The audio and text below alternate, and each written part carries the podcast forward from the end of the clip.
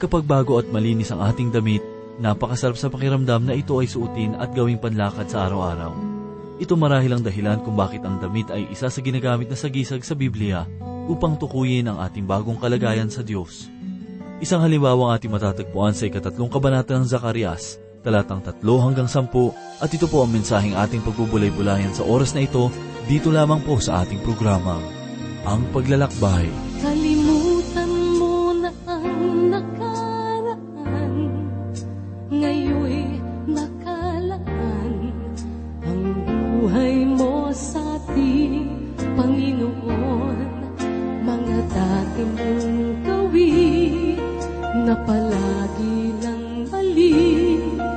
At hindi ka siya-siya Sa may kapal kung noon ang naghahari ay galit, ngayon ang kapalit. Pag-ibig na nanggagaling kay Jesus, ang liko-likong landas,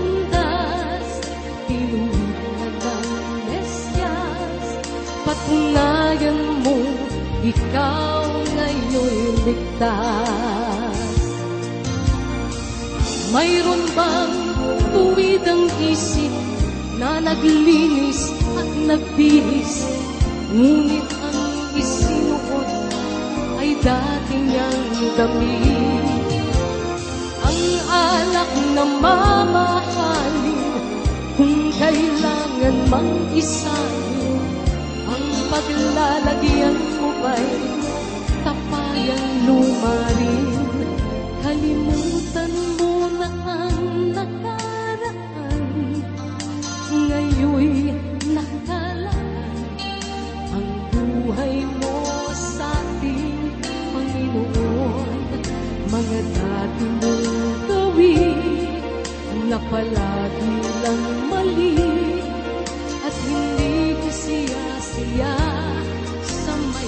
kapal mayroon bang tuwid ang isip na naglinis at nagbihis? Ngunit ang isinuot ay dati ng damit. Ang alak na mamahalin kung kailangan mang isalin. Ang paglalagyan mo ba'y tapayang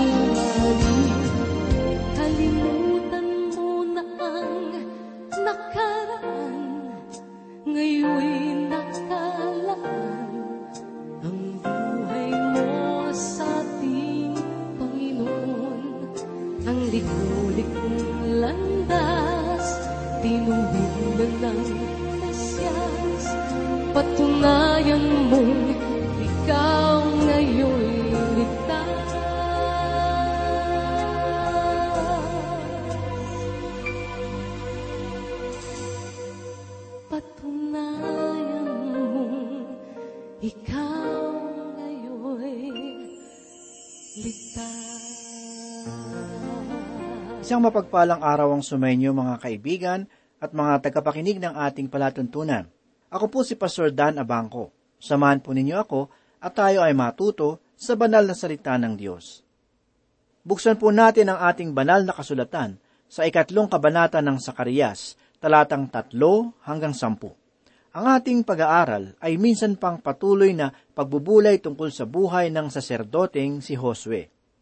Natunghayan natin sa nakaraang pag-aaral na ang punong saserdote na si Josue ay ginamit ng Panginoon upang ipabatid ng Diyos ang kalagayan ng kanyang bayan. Nalaman natin na ang gawain ng punong saserdote ay may malaking kahalagahan sa paglapit ng bayan sa Panginoon. Ang kasalanan ay dapat na pagbayaran, subalit ang habag ng Diyos ay laging may katugunan. At sa pagkakataong ito, matutunghayan natin na si Yesu Kristo ang natatanging punong saserdote na tumatayo para sa ating ikabubuti. Narito po ang ikatlong talata bilang ating pagpapasimula. Si Josue nga na nakasuot ng maraming damit ay nakatayo sa harapan ng anghel. Ang pangitain ng punong saserdote na si Josue ay nagpahayag ng mensahe na hindi lamang sa pinagpakitaan nito, kundi maging sa bayan ng Israel. matutunghayan natin na ang pangitain ay magbibigay sa atin ng kasagutan para sa mabigat na katanungan. Natutuhan natin sa nakaraang pag-aaral na ibabalik ng Diyos ang kanyang bayan sa kanilang lupain at siya ay mananahan na kasama nila. Ang mga Israelita ay nanunumbalik bilang kanyang bayang tinawag. Ang propesiya na ito ay hindi pa kasalukuyang nagaganap sa bansang Israel, subalit tuto pa rin ng Panginoon ang pangakong ito. Pagpapalain niya ang lupain ng Israel. Sa kasalukuyan, ang Israel ay hindi pa rin dumaraan sa pagpapala ng Diyos sapagkat magpahanggang ngayon ay hindi pa rin sila namumuhay ayon sa kalooban ng Panginoon. Paano nga kung gayon mananahan ng isang banal na Diyos sa piling ng mga makasalanan? Ganito ang pagsusuri ng isang dalubhasa na nagangalang Anger tungkol sa bagay na ito. Ang sabi niya, Sa mga nakaraang mga pangitain, ang kahangahangang layunin ng biyaya ng Diyos para sa Israel ay lumabas sa kahatulan ng kanyang mga kaaway at sa panunumbalik ng mga Israelita sa kanilang lupain. Ngunit, ang mabigat na katanungan na ito, paano ngang ang walang hanggan at kabanal-banalang Diyos ay gagawa ng gayong panukala kasama ang taong makasalanan? Paano ngang ang kahangahangang kapahayagan ng kahabagan ng Panginoon ay magiging naayon sa kanyang katwiran? Sa aking palagay, ang kapaliwanagan para sa suliraning ito ay magiging maliwanag kung pag-aaralan natin ang pangitain. Una sa lahat, si Josue ay sumasagisag para sa bayang Israel. Sa ating patuloy na pagbabasa sa mga talata, ay matutunghayan natin na si Josue ay nararamtan ng maruming kasuutan na talagang ubod ng dumi. Kung ating babalikan ang pag-aaral tungkol sa mga saserdote, ating matutuklasan na ang punong saserdote ay dapat na nararamtan ng malinis. Kung ang kanyang kasuutan ay marumi, ay hindi siya makapapasok upang maglingkod sa Panginoon sa tabernakulo. Si Josue ay tunay ngang punong saserdote noong panahong ito, subalit sinasagisag niya rin ang kalagayan ng bansang Israel. Si Josue ay hindi ganap at hindi matuwid sa kanyang sarili, bagamat siya ay punong saserdote, siya naman ay nilalarawan bilang marumi at hindi karapat-dapat. Maaaring ang pahayag na ito ay personal na totoo sa kanya, subalit ang aking nalalaman na ito, ang punong saserdote ay kumakatawan para sa bansang Israel. Halimbawa, sa tuwing dumarating ang araw ng pagtubos sa bansang Israel, ang punong saserdote ay pumupunta sa dakong kabanal-banalan ng tabernakulo para sa kapakanan ng bansa. Sa ganito ring paraan ay punong saserdote natin si Yesu Kristo. Si Yesu Kristo ang siyang kumakatawan para sa kabuuang katawan ng mga mananampalataya ang iglesia. Si Yesu Kristo ay nakaharap ngayon sa Ama para sa ating kapakanan.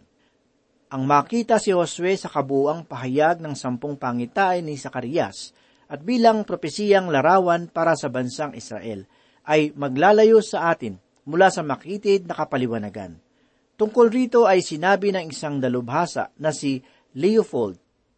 Kinatawa ni Josue ang bansang Israel dahilan sa kanyang banal na tungkulin.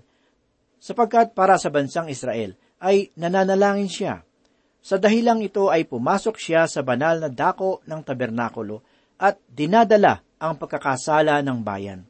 Ang kalagayan ni Josue kung gayon, sa tagpong ito ay hindi natin dapat na ilagay sa kanyang personal na kalagayan dapat nating maunawaan na ang kanyang kalagayan rito ay tumutukoy sa kalagayan ng bayan. Anumang pahayag na sinasabi patungkol sa kanya, ito man ay kaaliwan o kalungkutan, ay maliwanag na nauukol sa bayan. Ang pahayag na ito ay napakalinaw na pangungusap. Si Josue ay sagisag, larawan at kumakatawan para sa bayan. Tinawag siya ng Diyos kung paanong tinawag ng Panginoon ang bansang Israel ang punong saserdote ay nararamtan ng malinis at kaaya-ayang kasuutan, at sa taas nito ay nakalagay ang damit ng kagandahan at kaluwalhatian. Si Josue sa talatang ating pinag-aaralan ay larawan bilang punong saserdote para sa bayang Israel.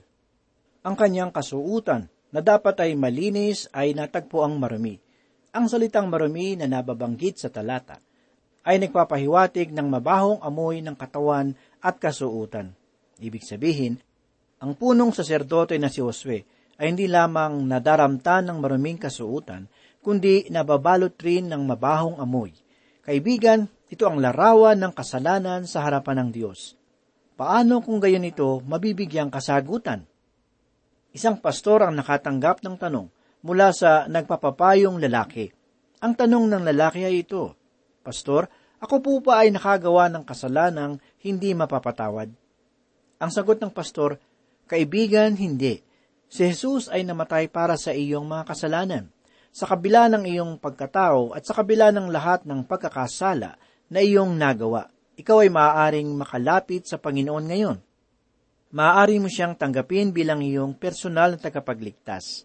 Magagawa kang patawarin ng Panginoon sapagkat sinasabi sa ikasampung kabanata ng Roma talatang apat ang ganito, sapagkat si Kristo ay kinauuwian ng kautusan upang maging matuwid ang bawat sumasampalataya.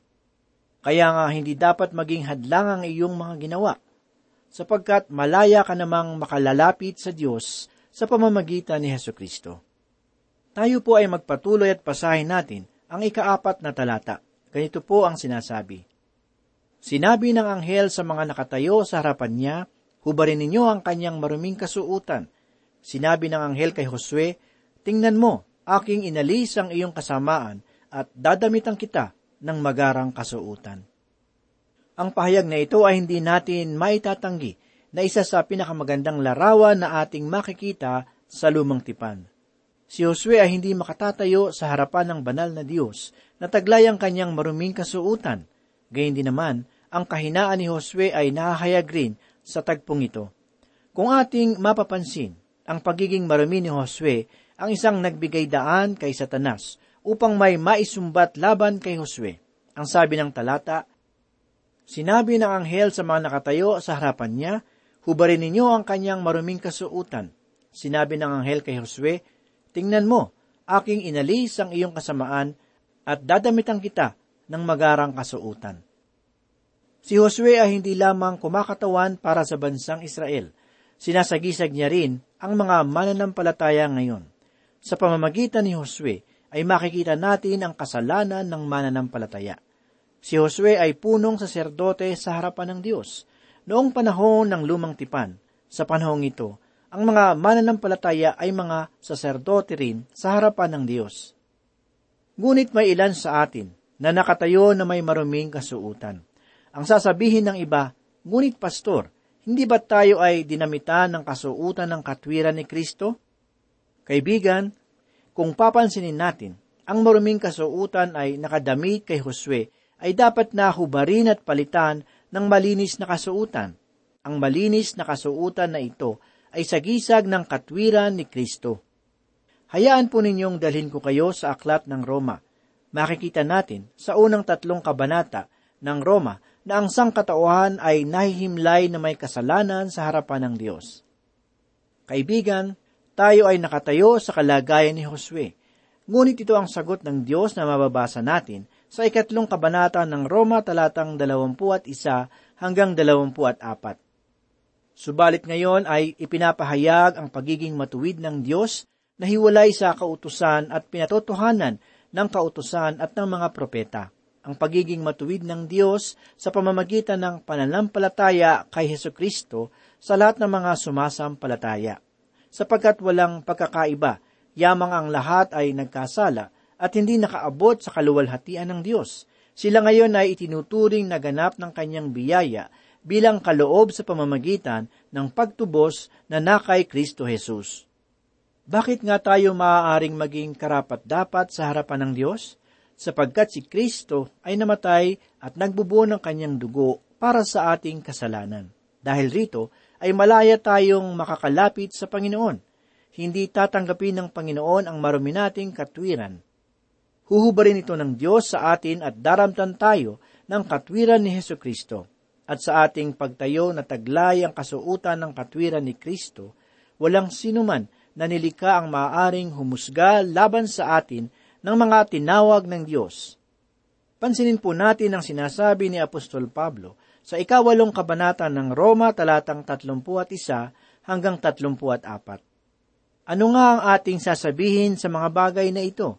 Kung ang Diyos ay kakampi natin, sino ang laban sa atin?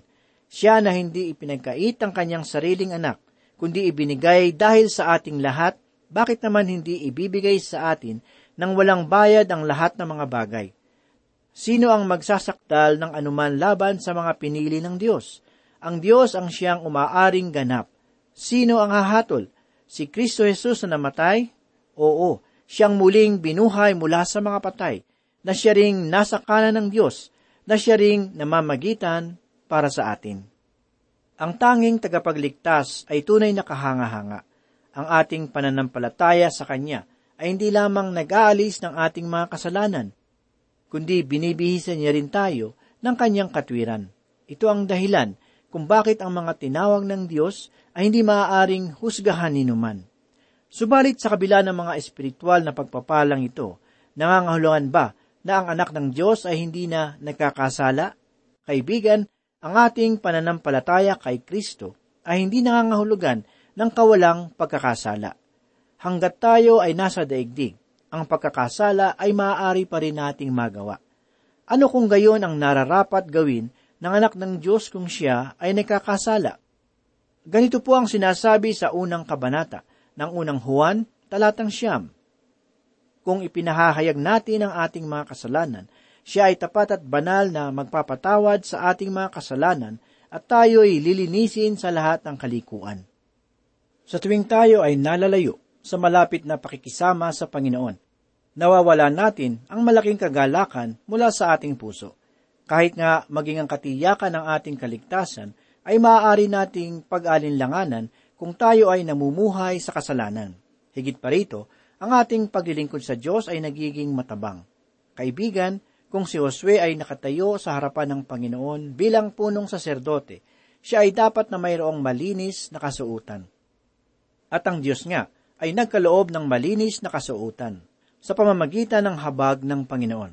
Ang templo ay mayroong luklukan ng awa at sa ating panahon ngayon, ang luklukan ng awa ay walang iba kundi ang Panginoong Hesus.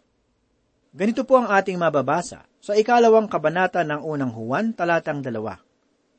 Siya ang kabayaran para sa ating mga kasalanan, at hindi lamang para sa atin, kundi para din sa kasalanan ng buong sanlibutan.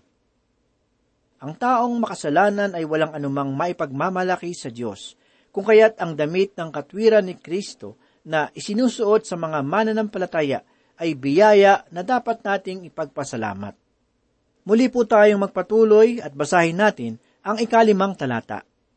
Aking sinabi, hayaang kanilang lagyan siya ng isang malinis na turbante sa kanyang ulo, kaya't nilagyan siya ng malinis na turbante sa kanyang ulo, at dinamitan siya at ang anghel ng Panginoon ay nakatayo sa tabi. Ang pagdaragdag ng malinis na turbante sa ulo ni Josue ay nagtataglay ng kaygandang sagisag. Ang kasuutan ng punong saserdote ay may kalakip na turbante. Ang turbanteng iyon, mayroong nakasulat na kabanalan sa Panginoon. Ito ay ating matatagpuan sa ikalabing apat na kabanata talatang dalawampu. Ngunit si Josue ay walang malinis na turbante, sapagkat dahilan sa maruming kasuutan na kanyang suot, ay tiyak na hindi siya banal sa harapan ng Panginoon. Ngunit nakatatawag pansing malaman na ang turbante na iniligay sa ulo ni Josue ay may kalakip na pahayag na kabanalan sa Panginoon. Sa madaling salita, si Josue ay gagamitin ng Diyos kung paano ang Israel ay gagamitin ng Panginoon sa hinaharap. Pagkatapos na ang iglesia ay kunin ng Diyos sa daigdig, ang Israel ay magiging saksi para sa Diyos sa panahon ng matinding kapighatian at sa panahon ng paghahari ni Kristo. Ang bansang Israel ay magiging saserdote para sa mga bansa upang sila ay ilapit sa Panginoon. Basahin natin ang ikaanim at ikapitong talata. Tinagubilinan ng anghel ng Panginoon si Josue.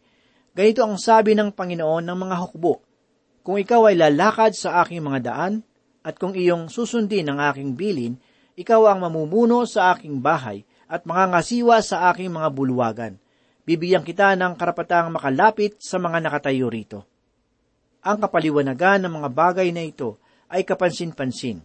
Si Josue ay napakarumi, subalit ang Diyos ay mayroong katubusan na naguudyok sa kanya upang ipagkaloob ang biyaya at kahabagan. Ngayon, Maliwanag na si Josue ay niligtas ng Diyos. Subalit naisabihin ng Panginoon na, Josue, kung ninanais mo na ikaw ay aking gamitin, dapat manatili ka sa kalinisan. Dapat kang lumakad sa aking mga daan. Mahalagang maging masunuring ka sa akin. Ngunit hindi lamang kay Josue sinasabi ang mga bagay na ito. Ang pahayag ng Diyos ay para sa bayan ng Israel. At naniniwala rin akong sinasabi rin ito ng Diyos sa mga mananampalataya ngayon. Ang sabi ng Panginoong Hesus sa ikalabing apat na kabanata ng Juan talatang labing lima ay ganito, Kung ako inyong minamahal, ay tutuparin ninyo ang aking mga utos. Ang pamumuhay sang ayon sa laman ay hindi nagpapatibay na ang tao ay naligtas sa pamamagitan ng biyaya, sapagkat ang tunay na naligtas sa biyaya ay nabubuhay na may utang na loob at pag-ibig sa Diyos. Ang tunay na mananampalataya ay namumuhay para kay Kristo na namatay sa krus dahil sa Kanya. Siya ay payapang nahimlay kay Kristo at nagnanais na sundin ang Panginoon. Muli tayong magpatuloy at basahin natin ang ikawalong talata. Pakinggan mo ngayon, O Josue, na pinakapunong pari, ikaw at ang iyong mga kaibigan na nakaupo sa harapan mo, sapagkat sila'y mga palatandaan ng mga bagay na mangyayari, ilalabas ko ang aking lingkod na sanga. Ang aking lingkod na sanga ay may kapansin-pansin na pagsasalarawan tungkol kay Kristo Jesus. Ang sanga ay may pangkaraniwang sagisag para sa Mesiyas. Ginamit ito ni Isayas upang ipahayag ang unang pagdating ng tagapagligtas. Ito ay ating mababasa sa ikalabing isang kabanata ng Isayas unang talata. May usbong na lalabas mula sa tuod ni Jesse at sisibo lang isang sanga mula sa kanyang mga ugat. Katulad ni Isayas ay ginamit rin ni Propeta Jeremias ang pagsasalarawang ito para sa ating Panginoong Heso Kristo. Ganito ang kanyang sinabi sa ikadalawampu at tatlong kabanata ng kanyang aklat talatang lima. Narito ang mga araw ay dumating, sabi ng Panginoon, na ako'y magbabangon para kay David ng isang matuwid na sanga, at siya ay mamumuno bilang hari, at gagawang may katalinuhan, at magagawad ng katarungan at katwiran sa lupain. Ang sabi pa sa talata, pakinggan mo ngayon, o Josue, na pinakapunong pari, ikaw at ang iyong mga kaibigan na nakaupo sa harapan ang Panginoon ay nangungusap kay Josue at sa mga katulad niyang saserdote. Ang Diyos ay mayroong nais sabihin at ito ay ating matatagpuan sa mga pananalitang sapagkat sila ay mga palatandaan ng mga bagay na mangyayari. Ilalabas ko ang aking lingkod na sanga. Ang sabi pa sa ikasyam na talata, sapagkat narito ang bato na aking inilagay sa harapan ni Josue sa ibabaw ng isang bato na may pitong mata. Ako'y mag-uukit ng titik nito, sabi ng Panginoon ng mga hukbo, at aking alisin ang kasamaan ng lupaing iyon sa loob ng isang araw. Ang sanga ay sharing bato na tinutukoy ni Propeta Daniel sa ikalawang kabanata ng Daniel talatang 34 at 35. Hanggang sa may natibag na isang bato, hindi sa pamamagitan ng mga kamay, at ito'y tumama sa ribulto sa mga paa nitong bakal at luwad, at dinurog ang mga ito.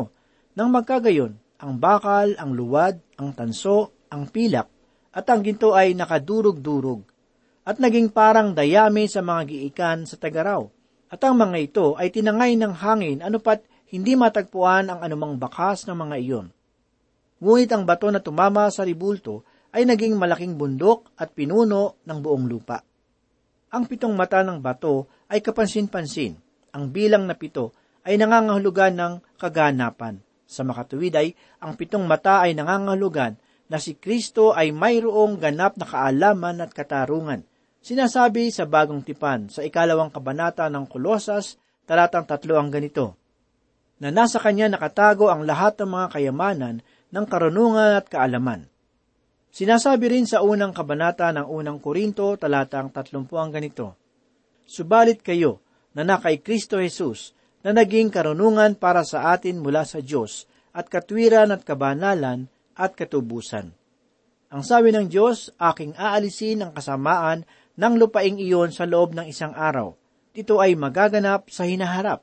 At sa oras na ang Panginoong Hesus ay dumating, ang kasamaan sa kanyang bayan ay kanyang aalisin sa loob ng isang araw.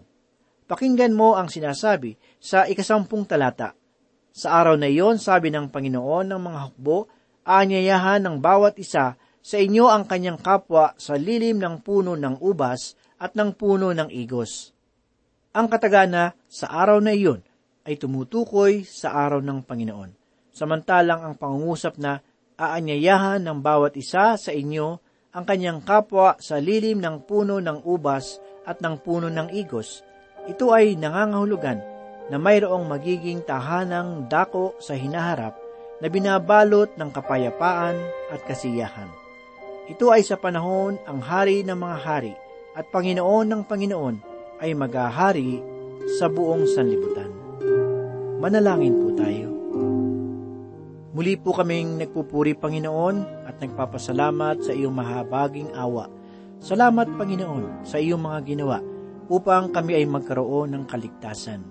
Tulungan mo po kami na mamuhay ng naaayon sa iyong kalooban at gawin mo po kaming mabuting patotoo sa bawat tao. Ito po ang aming samot dalangin sa pangalan ni Jesus. Nang ang buhay ko ay pagharian mo, Jesus.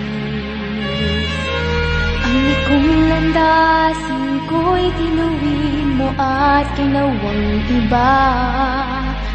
Aking mga salay, pinatawad mong ganap. Pagkat di mo nais na ako'y mapahamak.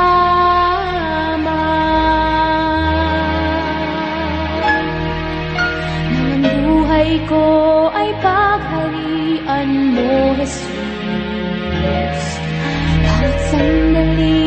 pag-asang dulot mo'y nadarama. At hayaan mong alay ang buhay kong ito bilang aking tugon sa kabutihan mo. Nang ang buhay ko ay pagharian mo, Panginoon. May katiyakan na sa puso ko sa habang panahon. Pagkat sino mang nasa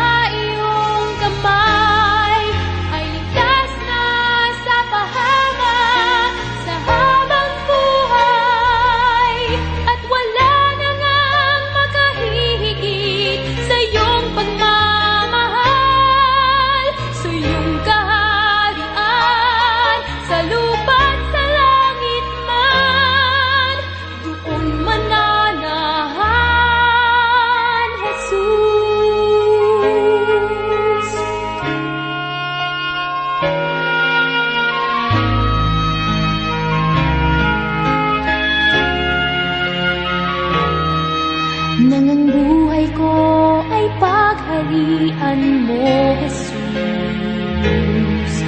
Bawat sandali, pag-asang dulot mo'y nadarama. At hayaan mong alay ang buhay kong ito bilang aking tugon sa kabutihan